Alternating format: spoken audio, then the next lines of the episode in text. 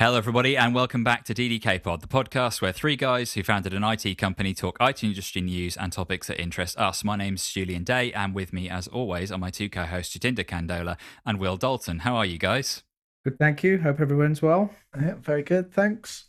Good, good. Right, so straight into the news then for this week. Got some quite big news going on, so I'm going to go first if you don't mind. Donald Trump's been banned from Twitter, which is. Uh, well, it's a thing, isn't it? It's the main way that he engages with his user base, or user base is probably the wrong word, with his electoral base. And yeah, he's been kicked off, which is remarkable in many ways, but also not entirely unexpected. So it's fascinating to think about the reasons why this might have happened now. So for years, Trump has obviously been flouting Twitter's policies, Twitter being a company that are out there to make money after all. I'm not sure whether they do yet, but I'm sure at some point they will. and uh, I genuinely don't know, actually. I should have checked that. But he has done stuff on Twitter that's fair to say mere mortals like the rest of us would never get away with. I think, you know, presenting his alternative facts here, there, and everywhere, and particularly in the, the twilight hours of his presidency, claiming that the election wasn't legitimate and that kind of stuff. Anybody else would have been banned, but because at the time, you know, he had the power to go after Twitter, he uh who's typing? Stop it. i'm saying I, I, googled does twitter make money? Oh very good very good. No that does kind of make sense i suppose. You just need a need a silent podcasting keyboard i need a, I need a silent keyboard. Something like that yeah. Anyway so yes Trump is he's off. He's been kicked off. But the thing that's interesting is whether or not it's actually a bit cynical on Twitter's part. So for all those years he got away with doing it and spreading varying degrees of misinformation on there and breaking their terms of service repeatedly. But when he's the president, they don't want to ban him. As soon as he's uh, going, and it looks like Joe Biden's going to come in, who has been quite famously talking openly about introducing additional legislation against social media platforms and, and that kind of stuff to, to regulate them more heavily all of a sudden, as soon as Trump's been defanged, he gets banned. So on the one hand, you can kind of see it from Twitter's point of view, where as a company they want to try and safeguard their own interests, whoever is in power.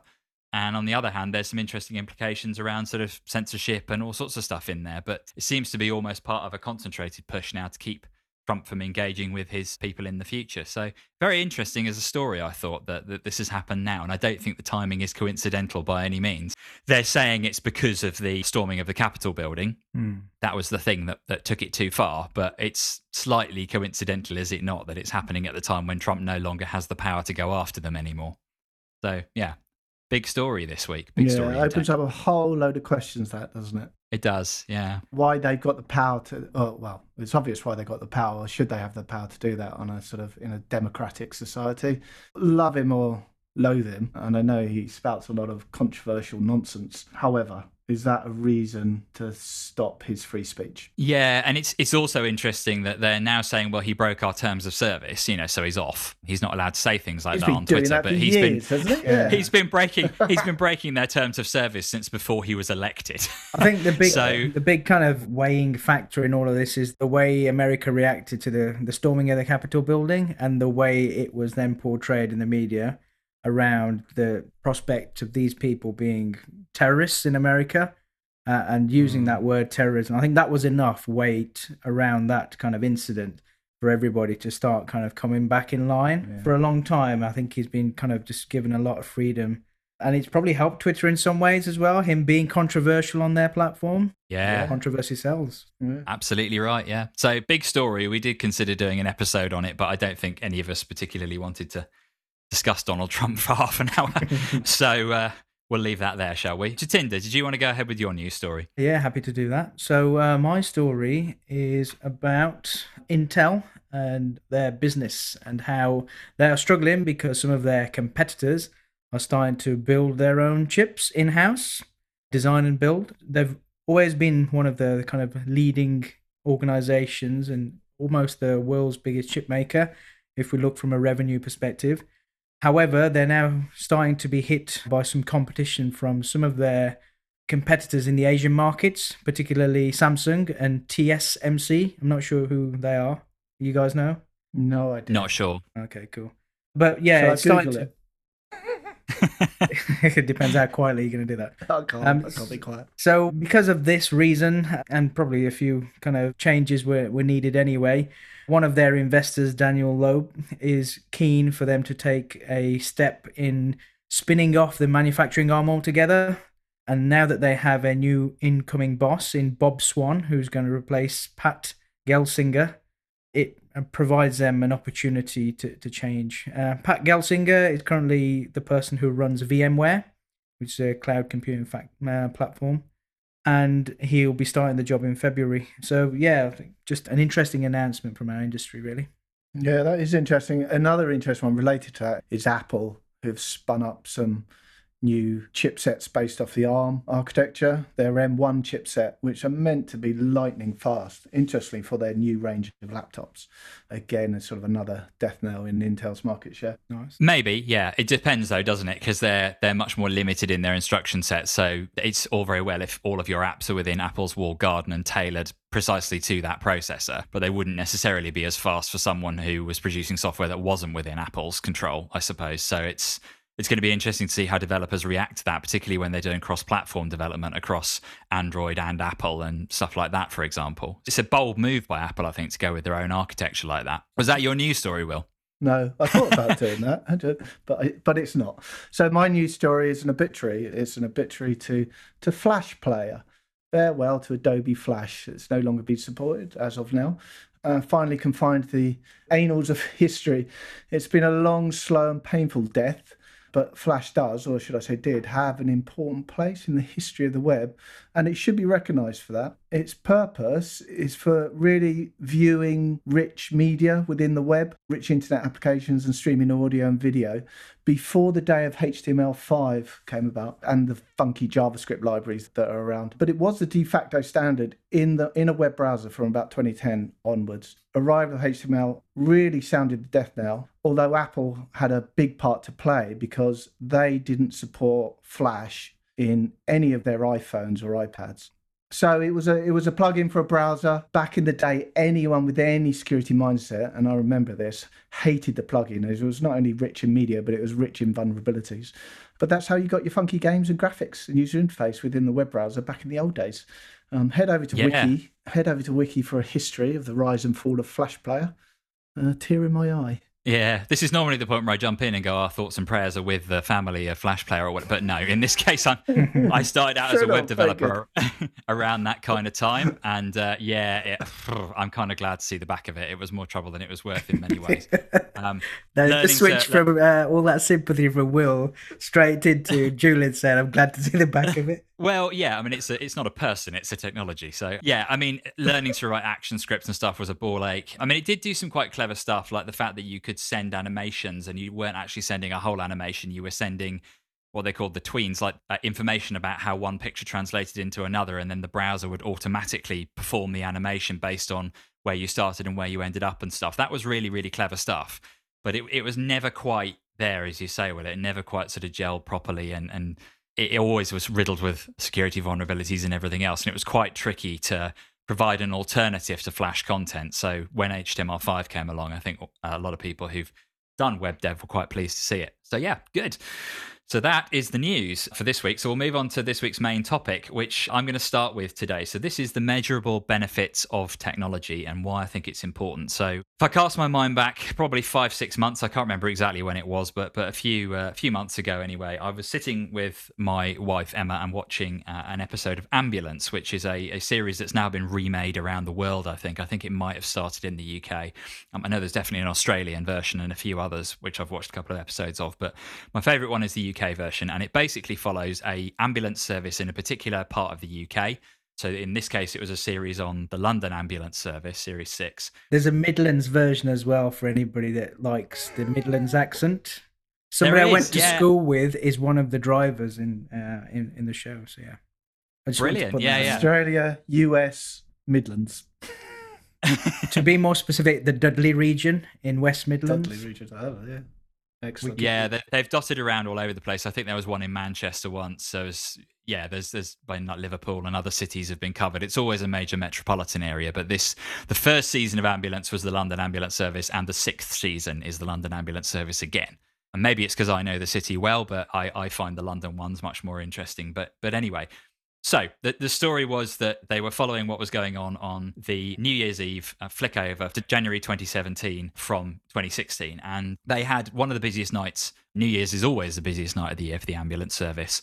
And the episode in question follows a massive computer outage that happens over that particular period. So between half 12 and 5:15 in the morning, control room staff had to fall back on a pen and paper system basically because the entire computer aided dispatch system that they use to send ambulances where they're needed across London just completely fell over in a heap. And just to give you some context for why that's pretty awe inspiring, on a typical working 24 hour shift, London Ambulance Service normally expects to receive and handle around 5,000 calls. And in that window, midnight to 6 a.m., they typically get around seven to 800 calls, which is a lot of calls, obviously, in a, in a short period of time.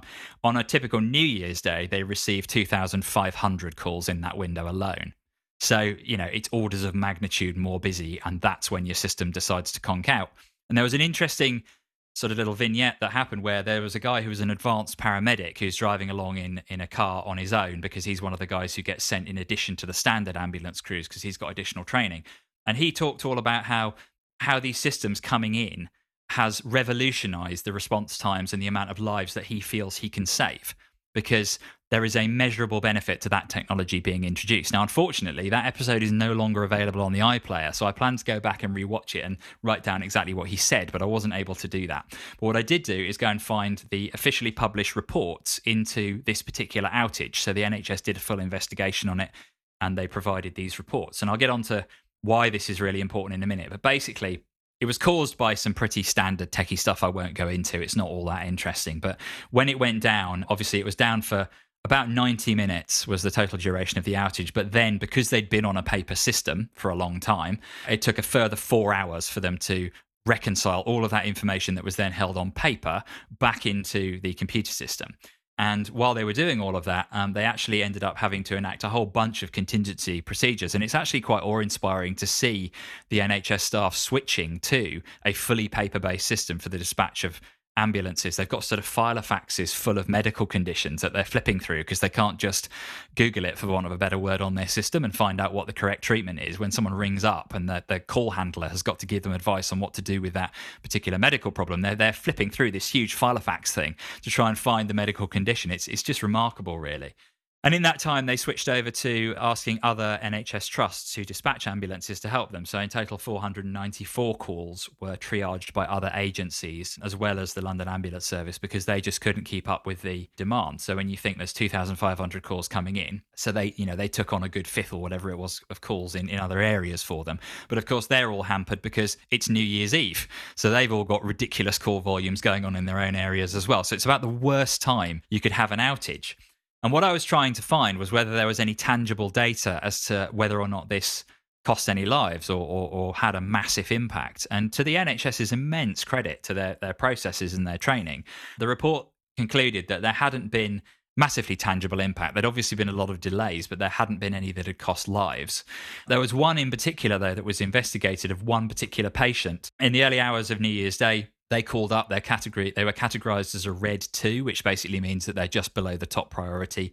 And they were conscious and breathing. So that was why they were categorized that way.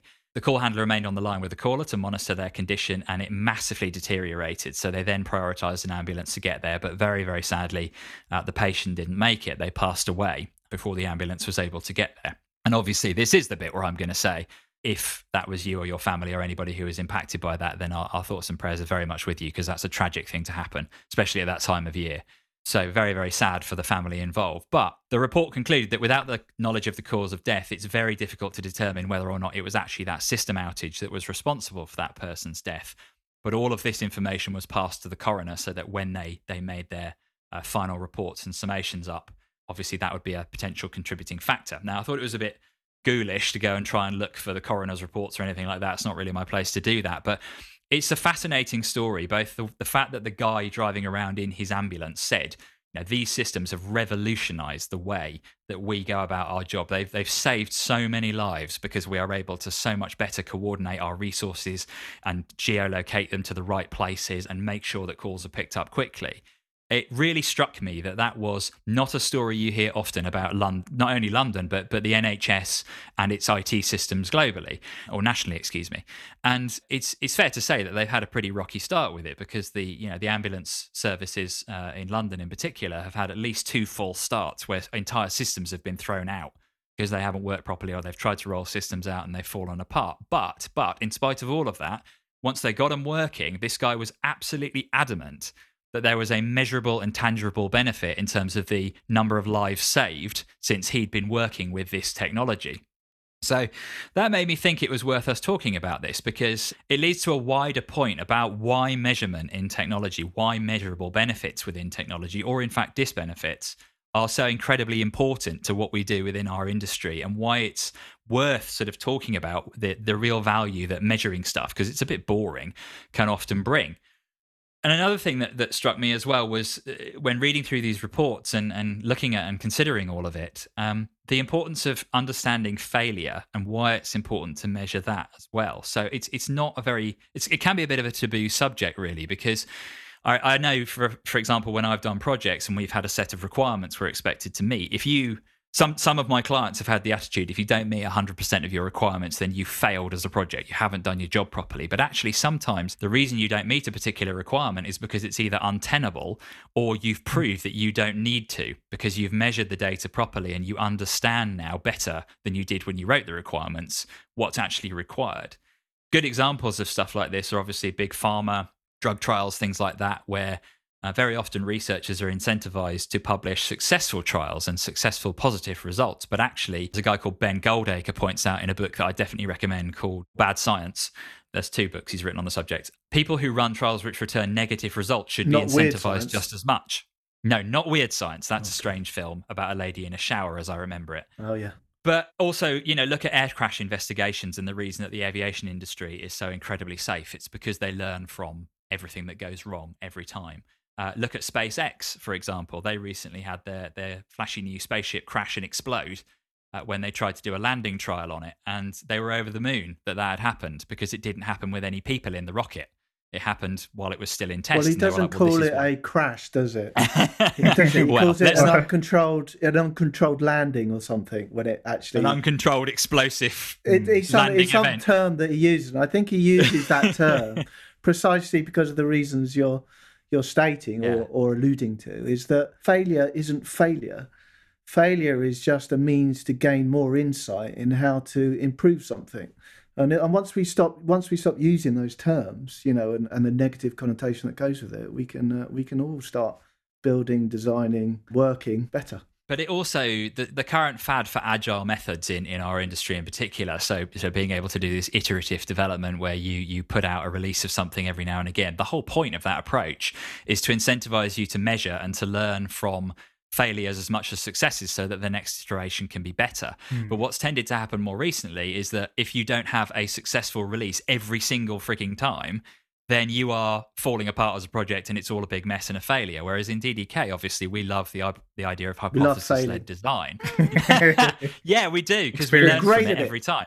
yeah, we're very good at failing. Well, well, we're very good at failing in a controlled way quickly that doesn't derail our projects and destroy them. It's the whole fail fast thing, right?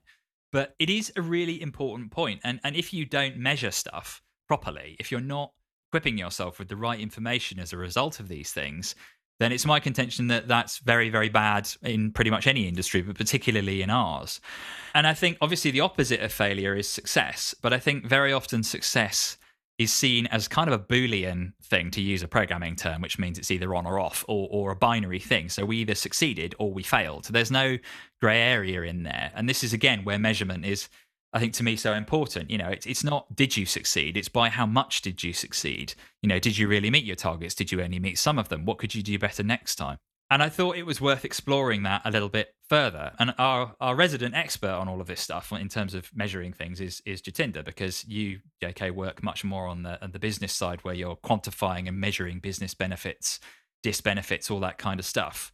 So do you want to take us through some of the sort of theory and your thoughts on this? Uh, yeah, definitely. Thank you for that. So I think what's important is to, to try and kind of just clarify what we mean by business benefit. A business benefit, as I see it, is a tangible outcome of some kind of activity or an action that helps meet a objective for a business. And we would use that same definition for also trying to define disbenefits as well as equally as we would uh, with benefits.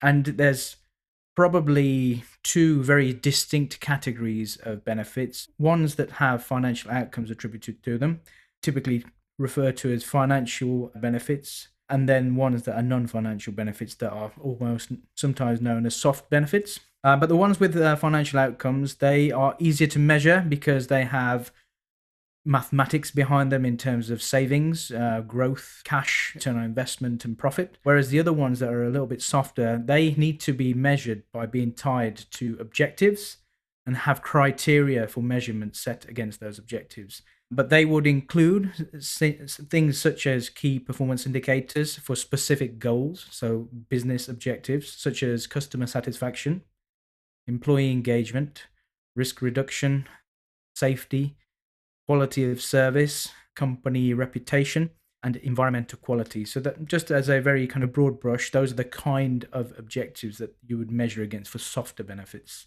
And to understand the mechanism in which to measure those benefits, we need to set some principles up front. And those principles help us to explain how to identify measures and value and class those benefits.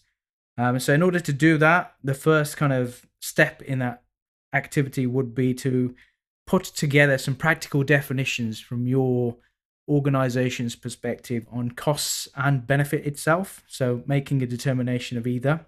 And then also costs and expenses and how or whether they are interchangeable. And then also looking from a non financial benefits perspective, a categorization process for your financial objectives and being clear on your terms so that everybody in the business is working from the same language and then making sure that you have done some kind of alignment between your objectives and your benefits so that there is a measure for value.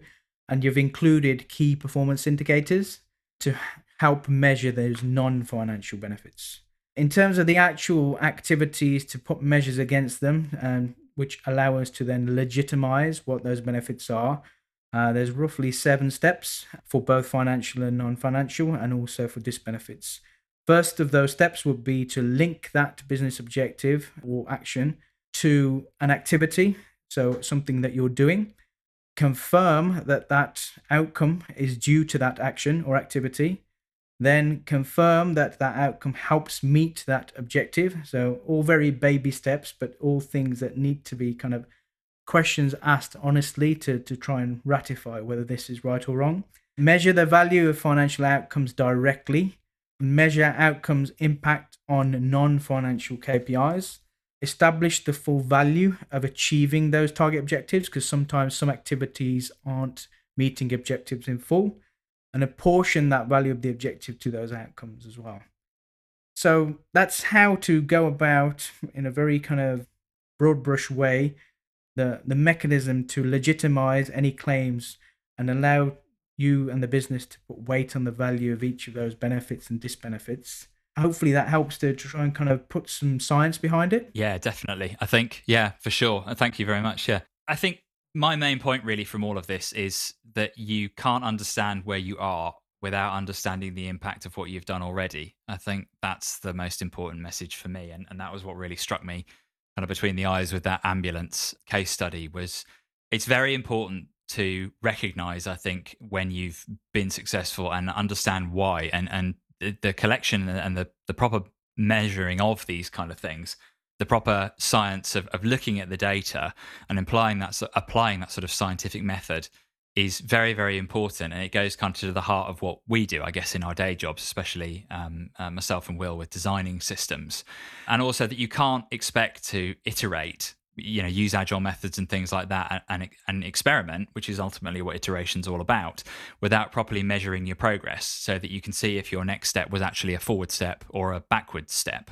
I don't know how you guys feel about that as kind of drawing it together given that we're a little yeah, bit always, tight on time. always in evolutionary design and in doing this iterative development design and development it's all about experimentation isn't it? But it's, it's about getting the right metric as well. It's about understanding what it is you're measuring up yeah, front and why before measuring it and why you're doing that. And keeping it honest to your intent. So each organization, each activity or project will have some kind of overarching strategy or some vision or some final state that they need to get to.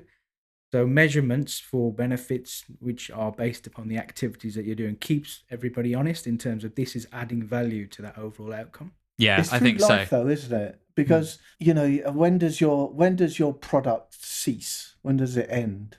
I suppose it ends when it's not adding value, isn't it? When it's not adding benefit. So you know the, those measurements of, of of benefit or lack of needs to be throughout the life of that particular product. So you can withdraw it or upgrade it, or change it at the appropriate time for your business. Yeah, I totally agree with that. I think the final thing I'd chuck in just before we go into the, the next section is that um, I think we desperately need to move as an industry away from disincentivizing the proper measurement of failure. I think it's hmm. very mm. important to to to to quantify if you failed, why you failed, learn from that failure so you don't do it again, and then also and make that public them. knowledge. no, and, know, and no, make yeah, and make that public knowledge. You know, just the same as in drug trials when public they should publish. Uh, they should publish unsuccessful trials just as much as successful ones and those should be equally incentivized hmm. because it adds to the overall body of knowledge you know if you if someone else has done it wrong in the past and told told you oh i tried that and it didn't work then you won't waste time and money doing it again hmm. so i think that's a that's a final easier thought. said than done isn't it i mean look oh, at yeah. the cultural oh, yeah. look at the way we operate now you know where you make the smallest mistake and you are leapt upon Mm, you know, yeah. you're you're an outcast. I mean, it's got worse and worse and worse, and yet yeah. here we are in an industry where we're saying that you know, be public about your failures, be public about your mistakes, and then you look around the world and you go, really? Do I really want to do that? I mean, I, I, we all understand the benefits of doing it, but it's definitely easier said than done. Well, it is, and also often, very, very often, it's someone else talking about your mistakes. You know, it hits the well, media. you know.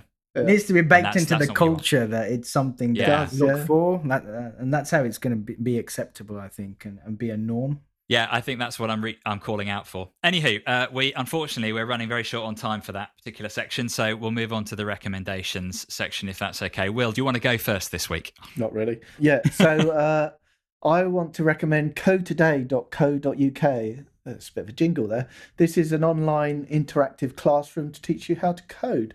So, my son, who is seven, and I attended a classroom session in the uh, just gone Christmas holidays, and it uses pre prepped interactive material as well as a live Zoom based interactive classroom session. Python is the language. It's pitched to 7 to 16 year olds. Importantly, you can use it in both term time and in holidays when the blighters are tearing what little hair I have left out. And Python is important because it's good for teaching the basics, but it's also used in AI, science, and maths, and comes with some great little modules that you can import. The one they used in the classroom was called Turtle. So the session introduced little Archie to, you know, just standard stuff like objects and loops and variables and arrays. Teaching quality was pretty good. I like the guy. He was a typical Londoner. He took no shit from the kids, but but but in a nice way. that a job 50 advert. no wonder you liked him, Will. Yeah. Took no shit. Yeah, he was. He was a nice guy, and he kept it going. Do you know what I mean? He kept the pace. Fifty pounds for a four-hour session, two hours over two days. All the course material comes with its own online coding platform as well, which is good. So you don't have to download, download or install anything. Codetoday.co.uk. Very good. Cool. Yeah, no, that sounds fantastic. Actually, yeah, really good. I'm not surprised they're using Python because it's it's one of the more easy to get to grips with languages, isn't it? But yeah, it's very much awesome. flavor of the month as well. So yeah, you know, it's um, flavor yeah, of the last great... ten years.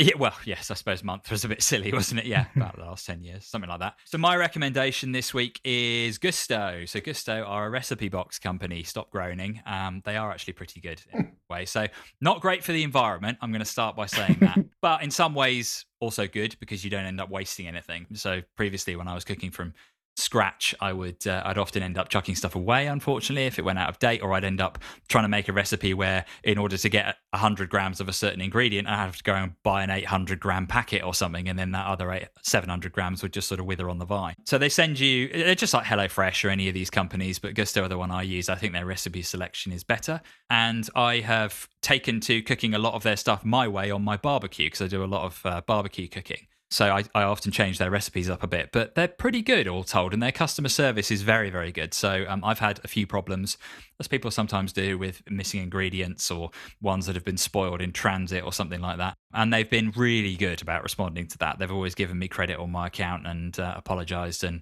they do seem to be changing some of their processes as a result of the feedback that people are giving them. So I would recommend them that it all comes packaged up in a box that will sit outside your house with ice packs in it for quite some time. So if you're not in and they deliver, uh, not the end of the world. and it works out to I think under five pounds a meal because we order four meals a week for two people, which isn't bad given that it's all fresh ingredients. Plenty of vegetarian and vegan options, JK, uh, for you as well.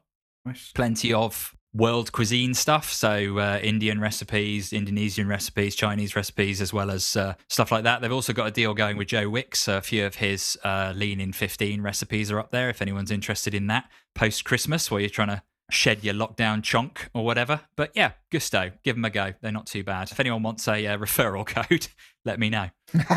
That's why you did Little plug not in bad. there at the end. Had to get there in the end. No, uh, seriously, uh, I, I I won't send that out. That's fine. Jatinder, do you want to uh, do your recommendation? Ah, yeah, thank you. So my recommendation is uh, Wolverson Fitness Equipment for anybody that's interested in buying some gym equipment for your home gym, given our current circumstances and the lockdown. I bought quite a bit of Wolverson fitness equipment over the last few months, and I've been very impressed in terms of the build quality and the price as well. So it's something that I recommend in terms of literally everything I've bought so far, which includes a gym rack, Olympic barbells, and bumper plates, and a EZ bar as well. All have been very high quality and reasonably priced as well. That's my. I'm so jealous that you've got room for all that stuff. I had to would make literally room. kill. yeah. I, would kill to be able to get that stuff in my house. I've probably thrown away several thousand pounds worth of stuff to make room for other several thousand pounds worth of stuff. What's the music you listen to then, JK, when you do it? Is it Eye of the Tiger? Uh, to be fair, I don't really listen to music. I just think that I'm naturally so motivated to to kind of work on myself that I think that my thoughts in my head just kind of carry me through. Back episodes of DDK Pod, surely. Oh, well, If you're, gonna, if you're going to listen to anything, it should be us, right? I'm not sure that's going to help me lift more weight. It might just make me feel like I'm a bit happier. Let's say might not be in the right kind of state of mind to to really pump iron. Maybe Yeah, cardio. probably not. Probably for cardio. That's very diplomatic. Cool. Well, I think, chaps, that is the show. So uh, thank you both very much for today. Once again, thanks to all of you out there for listening. If you want to get in touch with us, you're more than welcome to do so. We are DDK Limited on Twitter. DDK Limited, limited spelled out in full. We are available if you want to email us at ddkpod at ddklimited.com. That's ddkpod at ddklimited.com. And we are available on LinkedIn as Dalton Day Candola. So thank you very much again to everybody listening out there. And we'll see you in a couple of weeks. Thank you. Thank you. See ya. Bye.